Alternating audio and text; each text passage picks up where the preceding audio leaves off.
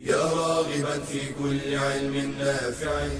ينمو العلم ويتقدم بتقنياته ومجالاته ومعه نطور أدواتنا في تقديم العلم الشرعي. أكاديمية زاد. زاد أكاديمية ينبوعها. صاف صاف ليروي غلة الظمآن. والسيرة العلياء عطرة الشدى. طيب يفوح لأهل كل زمان. بشرى لنا زاد أكاديمية للعلم كالأزهار في البستان. بسم الله الرحمن الرحيم. الحمد لله رب العالمين وصلى الله وسلم وبارك على نبينا وحبيبنا وقدوتنا وإمامنا محمد صلى الله عليه وعلى آله وصحبه الكرام والتابعين لهم بإحسان إلى يوم الدين وبعد.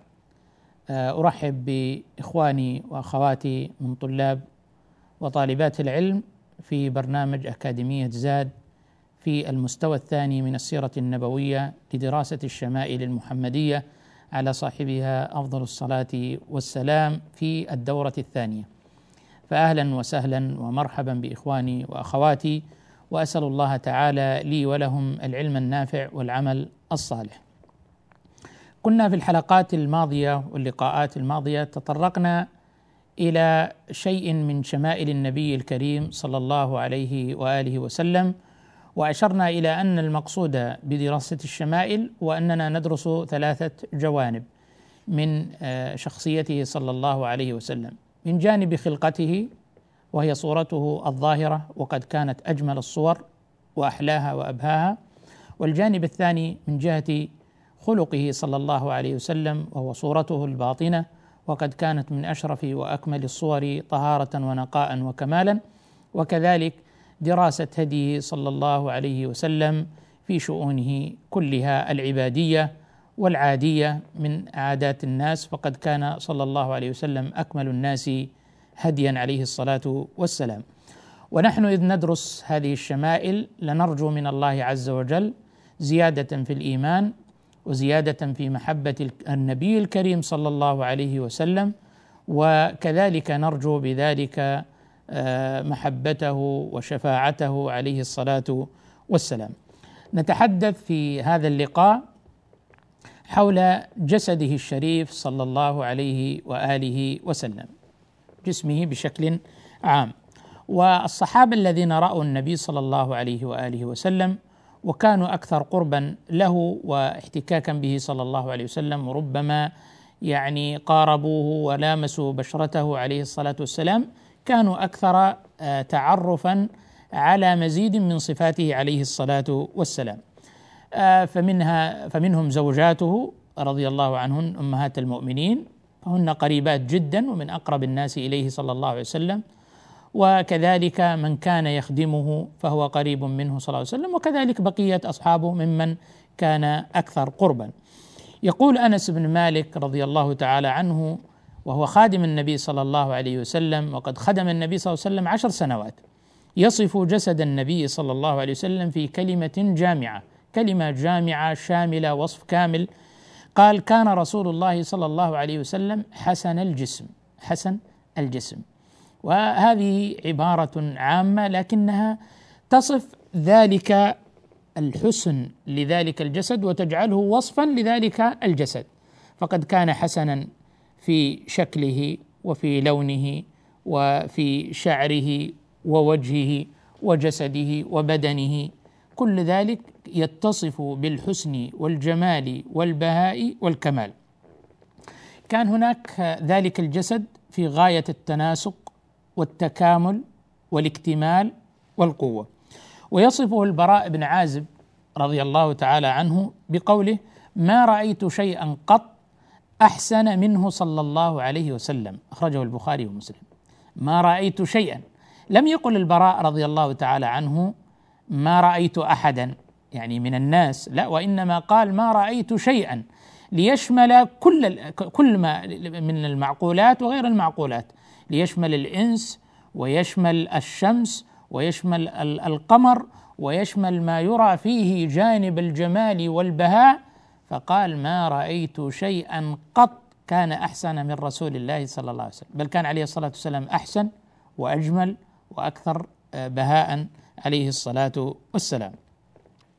وروى الترمذي في الشمائل بسند صحيح عن علي بن أبي طالب رضي الله عنه قال لم يكن النبي صلى الله عليه وسلم بالطويل ولا بالقصير.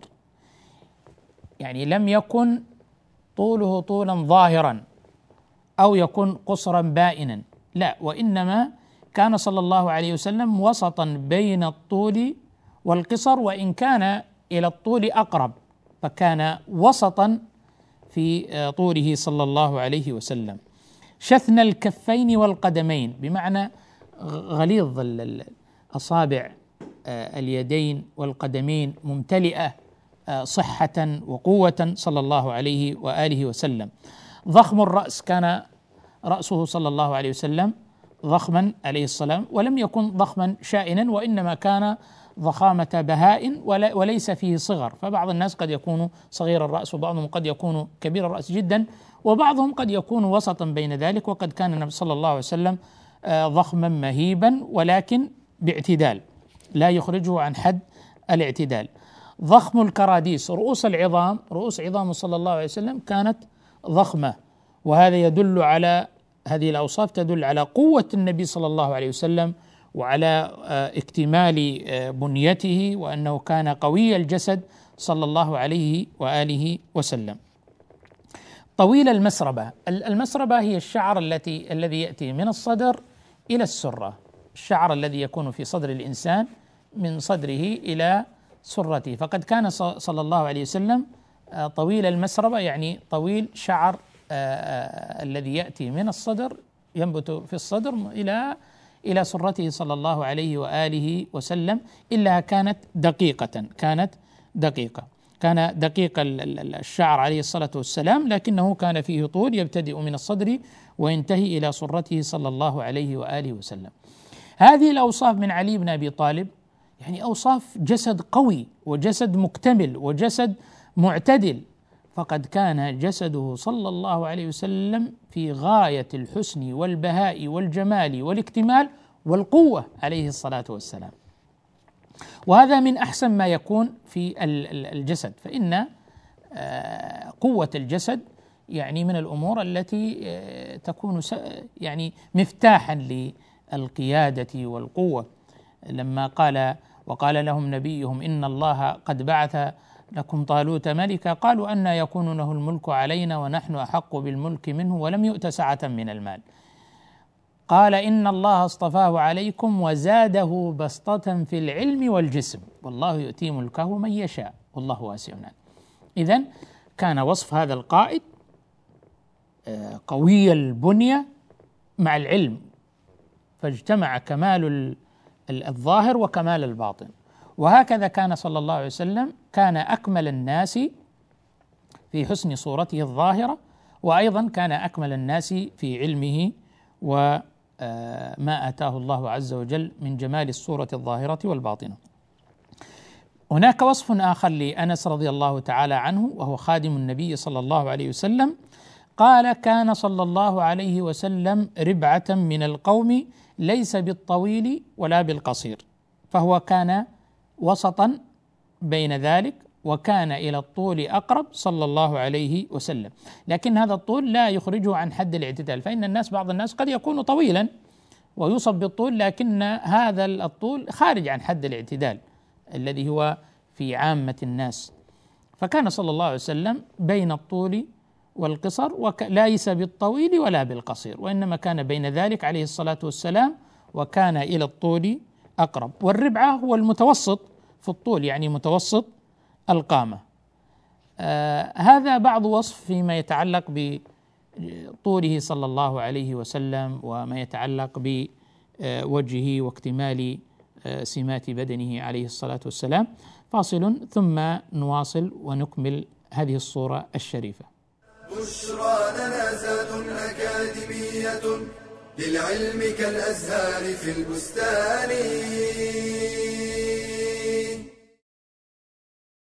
من أعظم الأخطار التي تهدد المجتمع وتجعل بناءه هشا ضعيفا جهل المرأة بما تحتاج إليه من أمور دينها ودنياها وشؤون حياتها فهي الساعد الآخر لبناء المجتمع.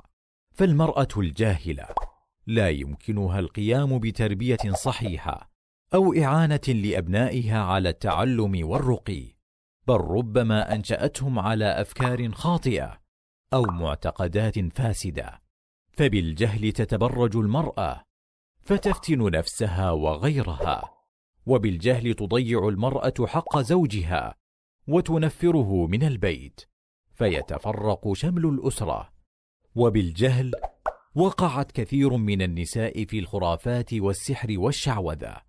فالواجب على المرأة أن تحرص على طلب العلم وألا يمنعها الحياء من ذلك فإنه لا حياء في طلب العلم كما قالت أم المؤمنين عائشة رضي الله عنها نعم النساء نساء الأنصار لم يكن يمنعهن الحياء أن يتفقهن في الدين.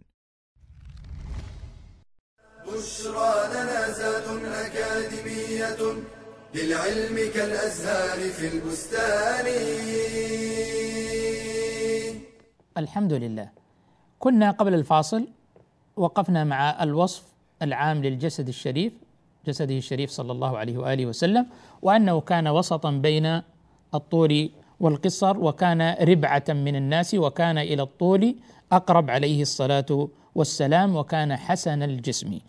آه البراء أيضا قال عن النبي صلى الله عليه وسلم كان رسول الله صلى الله عليه وسلم مربوعا أي متوسطا وكان إلى الطول أقرب بعيد ما بين المنكبين بعيد ما بين المنكبين. هذا العضد وهذا العاتق وهذا المنكب الذي يجمع بينهما يتوسط بينهما. فكان بعيد بين المنكبين يعني كان عريضا صلى الله عليه وسلم من جهة آه، جسده الأعلى. عليه الصلاة والسلام. هذا دليل على القوة والامتلاء صلى الله عليه وسلم. وهذا فيه أيضا إشارة إلى أن هذا البدن كان موصوفا بالقوة والاكتمال وكان قوي الجسد.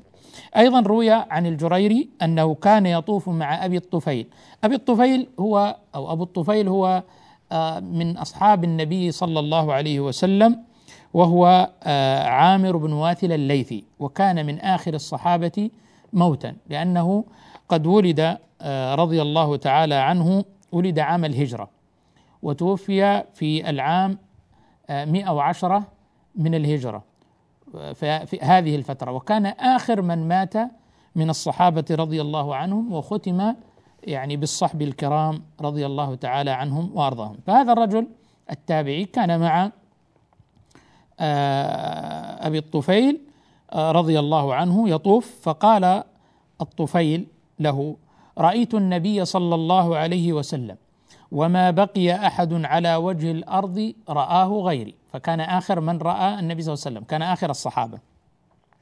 فقال له الجريري صفه لي يعني أعطني وصفا لما رأيته من رسول الله صلى الله عليه وسلم. قال كان أبيض مليحا مقصدا. أبيض آه، في جماله ولون بشرته صلى الله عليه وسلم. وسنأتي إلى هذا البياض أنه كان بياضا مشربا بشيء من الحمرة عليه الصلاة والسلام. ليس آه، بياضا هكذا امهقا كما يقولون ولا أيضا آه، مسمرا. وإنما كان ابيضا مشربا بشيء من الحمرة وكان مليحا. والملاحة هي الحسن والبهاء والجمال عليه الصلاة والسلام. مقصد فكان وسطا وسطا ليس بالجسيم ولا بالنحيف فكان وسطا بين ذلك ولم يكن بالطويل الفارع الطول ولا بالقصير وإنما كان متوسطا بين ذلك فجمع له هذا الوصف في حسن وبهاء وجمال آه، وصف لونه ووصف طوله عليه الصلاة والسلام وأيضا من جهة آه، جسده وامتلائه آه، صلى الله عليه وسلم. وردت روايات أخرى تصف النبي صلى الله عليه وسلم بأنه أدعج العينين أدعج العينين. والمقصود بذلك أنه كان شديد سواد العينين السواد الذي في عينه كان شديدا. وهذا مما كانت تتغنى به العرب في آه، الوصف والجمال. وكان أهدب الأشفار. الأشفار هو الشعر الذي ينبت في الجفن. هذا هذه الأشفار فكان أهدب أي كان طويل شعر آه الأشفار. طويلة وهذا فيه أيضا من الجمال. ولذلك الآن الذين يعني يجعلون نوع من الحسن أنه يزيدون في هذه الأشفار لتكون أكثر جمالا وجاذبية آه، فكان صلى الله عليه وسلم أدعج العينين أي شديد سواد العين. وأيضا كان آه، أهدب الأشفار يعني طويل شعر الأجفان وكان أزج الحواجب بمعنى أنها كانت هذه الحواجب هذا الشعر النابت في الأعلى كان آه، طويلا صلى الله عليه وسلم وأيضا لم يكن مقترنا بمعنى أنها ملتقية في بعضها البعض متلاصقة بل كان هنالك بينهما آه، فراغ آه، يسير فكان أزج بمعنى أنها كانت طويلة وأيضا كانت دقيقة. قال أزج الحواجب غير مقترن في غير قرن بمعنى أنه كانت طويلة ودقيقة أيضا وكذلك لم تكن متلاصقة كان بينهما آه، فراغ. ووصفه واصف فقال عن النبي صلى الله عليه وسلم كان أجود الناس صدرا. هذا رحابة الصدر. وأصدق الناس لهجة. هذا صدق الحديث. وألينه ألينهم عريكة يعني في طبيعته وسجيته إنسان آه، سهل آه، قريب آه، ما في صعوبة ولا وعورة رفيق ليس بغليظ. فطبيعته وسجيته صلى الله عليه وسلم أنه كان سهلا. قال وأكرمهم عشرة. يعني هذا يدل على كريم المعاشرة والمصاحبة فإنه إذا صاحب إنسانا كان من أكرم الناس في صحبته وفي تعامله. في تجارته ومع أصحابه وفي ذهابه ومجيئه وإقامته وسفره صلى الله عليه وسلم كانت صحبته آه، يعني يشع منها الكرم والسماحه واللطف والطيب. وهذا من أحسن ما يجد الإنسان أن يصاحب إنسانا كريم المعشر طيب المعشر. قال من رآه بديهة هابه. يعني الذي يراه لأول مرة صلى الله عليه وسلم يهابه ولما ألقى الله عليه من المهابة وجمال الصورة وهيبة الصورة وما أعطاه الله ألقى عليه من المهابة فمن رآه بديهة يعني لأول مرة يعني يهابه صلى الله عليه وسلم. ومن خالطه معرفة أحبه يعني من خالطه وأراد أن يتعرف عليه صلى الله عليه وسلم في تعامله وأخذه وعطائه فإنه يحبه ولا شك ولا ريب لما يجد منه من كرم المعاملة وجميل الأخلاق وحسن التعامل عليه الصلاة والسلام. ثم يكمل الوصف يقول يقول ناعته أي أن واصفه سيقول لم أرى قبله ولا بعده مثله.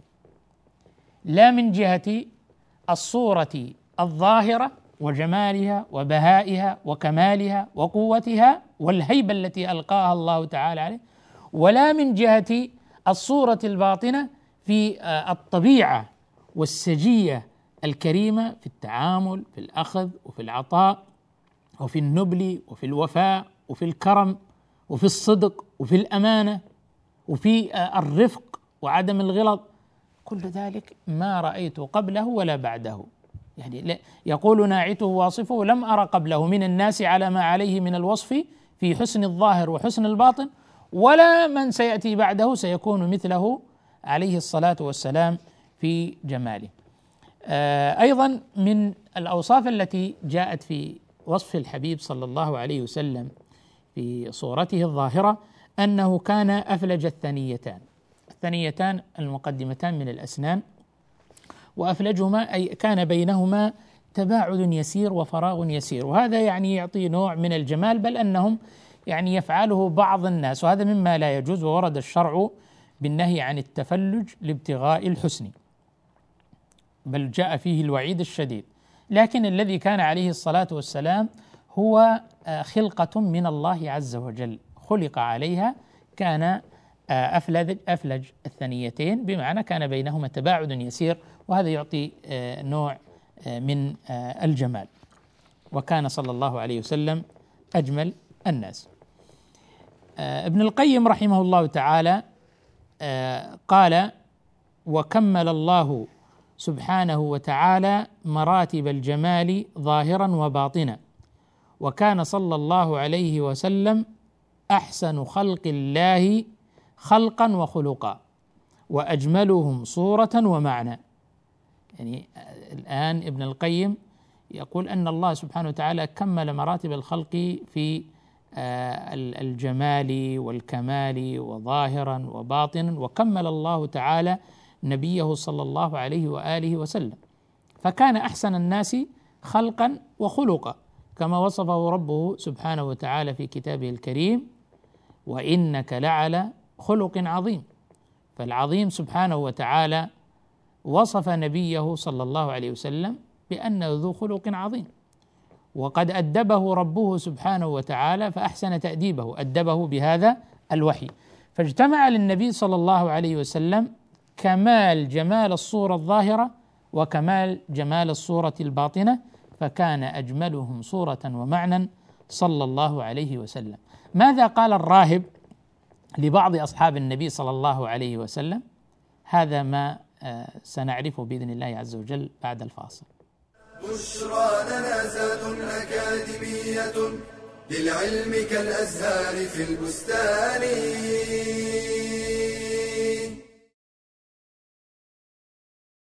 أمانة عظيمة ومسؤولية كبيرة إنها تربية الأهل والأولاد. قال تعالى يا أيها الذين آمنوا قوا أنفسكم وأهليكم نارا. قال علي بن أبي طالب أدبوهم وعلموهم فنعلمهم العقيدة الصحيحة.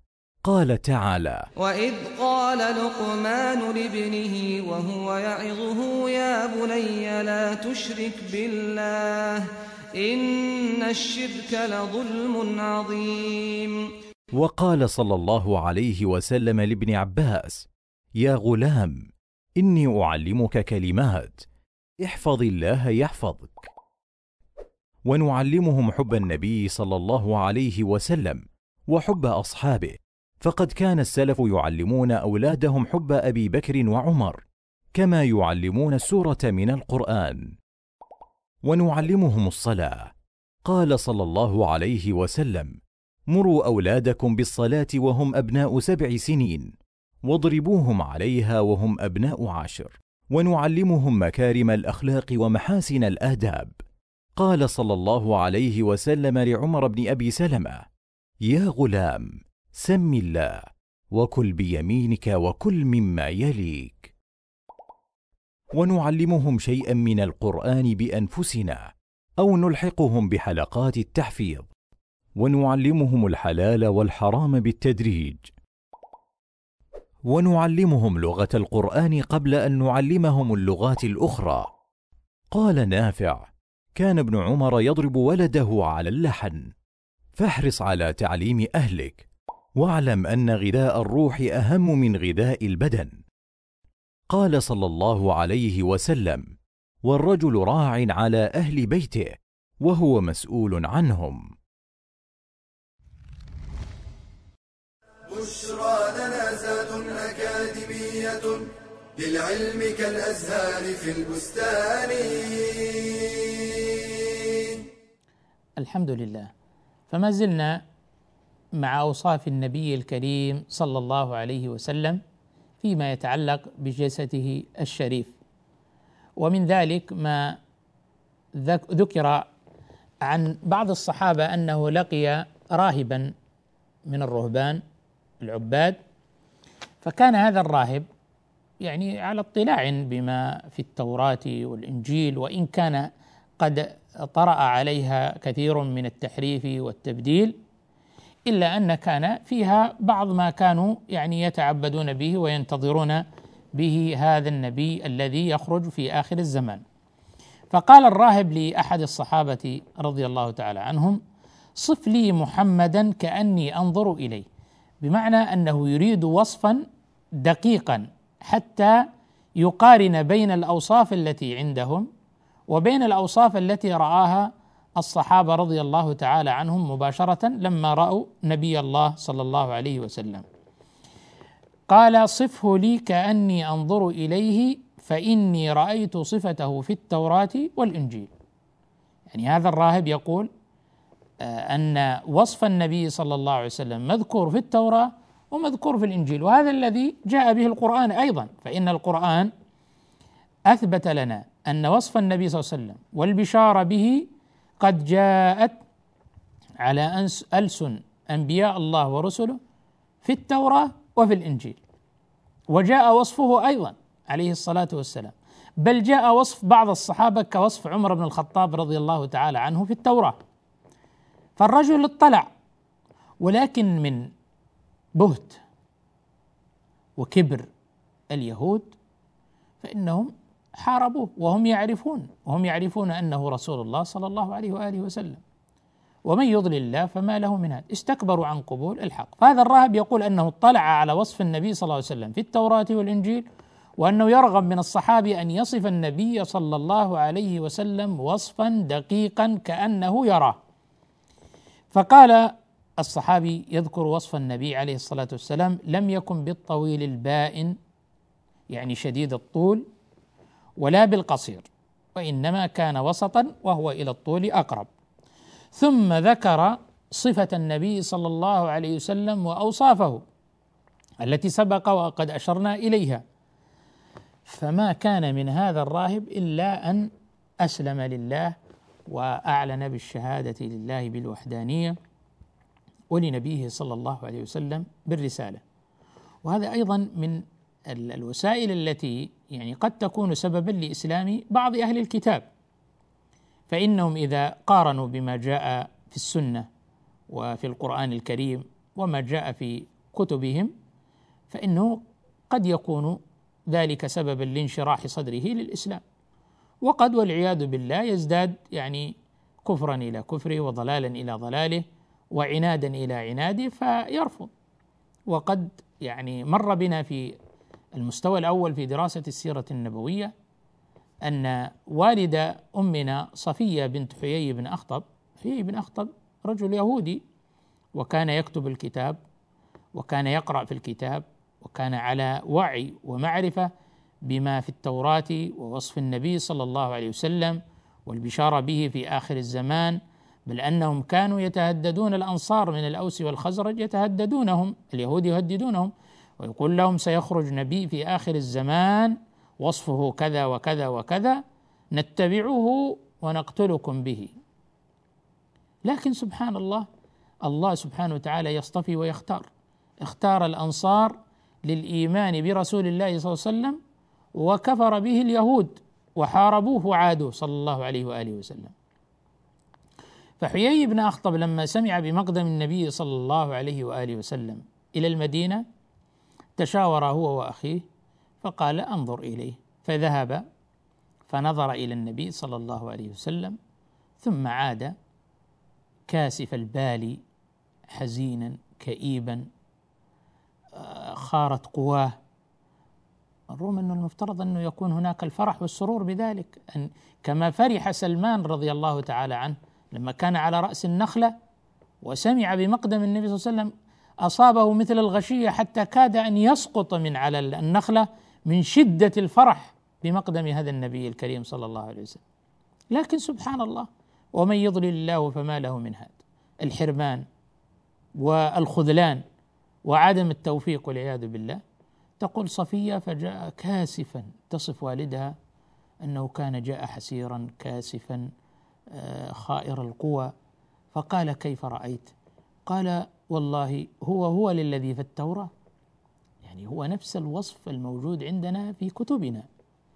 قال فما عزمت؟ يعني قال عزمت على حربه حتى تنفرد هذه السالفة. يعني عزم على قتاله ومعاداته حتى الموت طيب لماذا يعني العقل والمنطق والفطرة السوية تقول ما دام أن عندك شيء من العلم وأن هذا الوصف قد انطبق وأنك تقول أنه هو رسول الله صلى الله عليه وسلم كما هو بأوصافه مكتوبا في التوراة والإنجيل وقد رأيت فما الذي يمنعك أن تؤمن؟ ما الذي يحول بينك وبين الإيمان؟ لكن والعياذ بالله الخذلان وقلة التوفيق أو الحرمان وعدم التوفيق والكبر والعلو وجحدوا بها واستيقنتها أنفسهم ظلما وعلوا. داخل أنفسهم وفي قرارة نفوسهم يعلمون أنه رسول الله صلى الله عليه وسلم لكنهم يعاندون ومنعهم الكبر والعناد وحب الدنيا والرئاسة أن يقبلوا آه، الإيمان بنبي الله صلى الله عليه وسلم. فمن يوفقه الله يسلم. وهذا الراهب الذي سأل عن وصف النبي صلى الله عليه وسلم أسلم لما رأى الوصف والتطابق بينهم. لون بشرته صلى الله عليه وسلم كان صلى الله عليه وسلم ابيضا مشربا بحمرة. يعني لم يكن ابيضا خالصا وإنما كان ابيضا فيه شيء من الحمرة. وهذا يعطي يعني يعطي نوع من الجمال. ومزيد جمال وبهاء له صلى الله عليه وسلم. آه ذاهبا إلى السمرة. روى البخاري ومسلم عن أنس بن مالك رضي الله عنه قال كان رسول الله صلى الله عليه وسلم ليس بالأبيض الأمهق يعني الأبيض شديد البياض وليس بالآدم أي الأسمر شديد السمرة الآدم وإنما كان بياضه صلى الله عليه وسلم. كان ابيضا مشربا بشيء من الحمرة وهذا يعطي مزيد من الحسن والجمال والبهاء وكمال الصورة. اذا في هذا اللقاء تعرفنا على مجموعة من الأوصاف لرسول الله صلى الله عليه وسلم في جسده الشريف. فهو بصورة عامة كان حسن الجسم وكان من أحسن الأشياء. كان أجمل من كل شيء صلى الله عليه وسلم. فهذا وصف عام. وكان أيضا من جهة طوله ليس بالطويل البائن شديد الطول الذي خارج عن العادة وليس بالقصير وإنما كان بين ذلك وسطا وكان إلى الطول صلى الله عليه وسلم أقرب. لم يكن صلى الله عليه وسلم سمينا بدينا ولم يكن كذلك نحيفا ضعيفا وإنما كان متوسطا في ذلك ومعتدلا. كان قوي البنية عليه الصلاة والسلام بنيته تتميز بالقوة آه، ضخامة العظام ورؤوس العظام وكذلك آه، امتلاء آه، اليد اصابع اليدين والرجلين كانت ممتلئة كما يقولون ريانة ما كان جسدا ضعيفا ولا كان جسدا خشنا وإنما كان صلى الله عليه وسلم ممتلئا قوة وصحة وشبابا عليه الصلاة والسلام. كان أيضا في صدره شعر ممتد إلى سرته وهذا الشعر كان على طوله وإنما كان أيضا خفيفا. ما كان يعني كثيفا وإنما كان شيء من في شيء من الدقة. كان دقيقا وكان من صدره إلى سرته عليه الصلاة والسلام. آه، المنكبين كانت بعيدة وهذا يدل على آه، ضخامة الجزء العلوي وقوته ومكانته. شديد سواد العين كثير شعر آه، الأجفان وواسع الجبهة صلى الله عليه وسلم. الحاجبان طويلان عليه الصلاة والسلام لكنها لم تكن ملتصقة كانت بطول فوق العينين وكذلك كانت دقيقة عليه الصلاة والسلام. كان أفلج الثنيتين كان بينهما آه، فراغ يسير جدا وهذا يعطي مزيدا من الجمال والكمال في جسده الشريف. نسأل الله سبحانه وتعالى أن يرزقنا حبه صلى الله عليه وسلم وأن يرزقنا شفاعته وأن يرزقنا مرافقته في الجنة. والحمد لله رب العالمين وصلى الله وسلم وبارك على نبينا محمد وآله وصحبه أجمعين. تلك العلوم دروسها ميسورة في صرح علم الراسخ الأركان. بشرى لنا بشرى لنا بشرى لنا زاد أكاديمية للعلم كالأزهار في البستان.